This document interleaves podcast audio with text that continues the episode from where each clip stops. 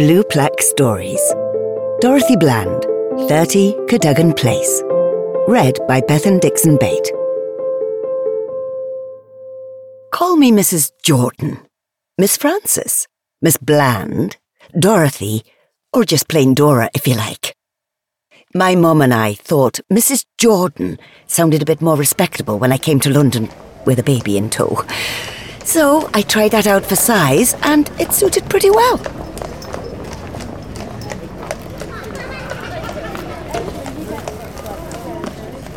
I started out on the stage to help bring in some money for my brothers and sisters. My dad had done a runner, and we needed money, and we needed it bad. My dear mum was an actress, and I thought I might be able to give it a shot. I was quite good at it, as it turned out. People said I had the best legs on stage. I could learn my lines quick as lightning, Used to get those other girls' backs up, though. I could play all sorts, men as well as women. Oh, it was fun, dressing up in breeches and being able to strut around on the stage as a man. But I most liked the comedy. Nothing better than getting people to laugh.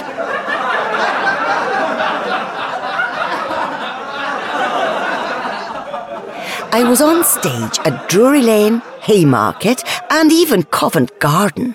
It was there that I caught the eye of William, Duke of Clarence. Who would have thought it? Maybe I would be Queen of England after all. Oh, he was a dear man and loved me very well. We had ten children. Can you imagine? I stopped acting and became quite the lady of the house. Our children were our pride and joy.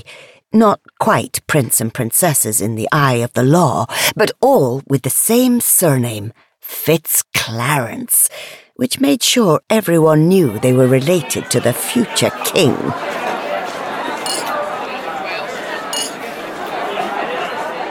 They were fun times, full houses at Christmas and New Year. The Duke did love a party so. The children grew up very well looked after, and things were happy for almost 20 years.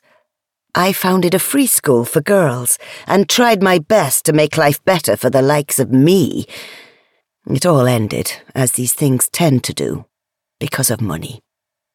Money always does ruin things in the end, and the Duke needed more than certainly I had to offer. In the end, he had to find a rich wife, and I had to stand aside. The Duke never wanted me to go back on stage and gave me a handsome amount of money and this lovely house. But that ran out too. My son in law was terrible with money and used to come begging to me with more debts than you can imagine. I had to run away to France in the end, and that was the end of my life in Cadogan Place.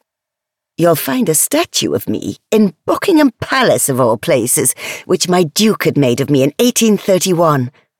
I like to think he never really stopped loving me. He died on June the 20th, 1837, to make way for his niece, Queen Victoria. And the rest, as they say, is history.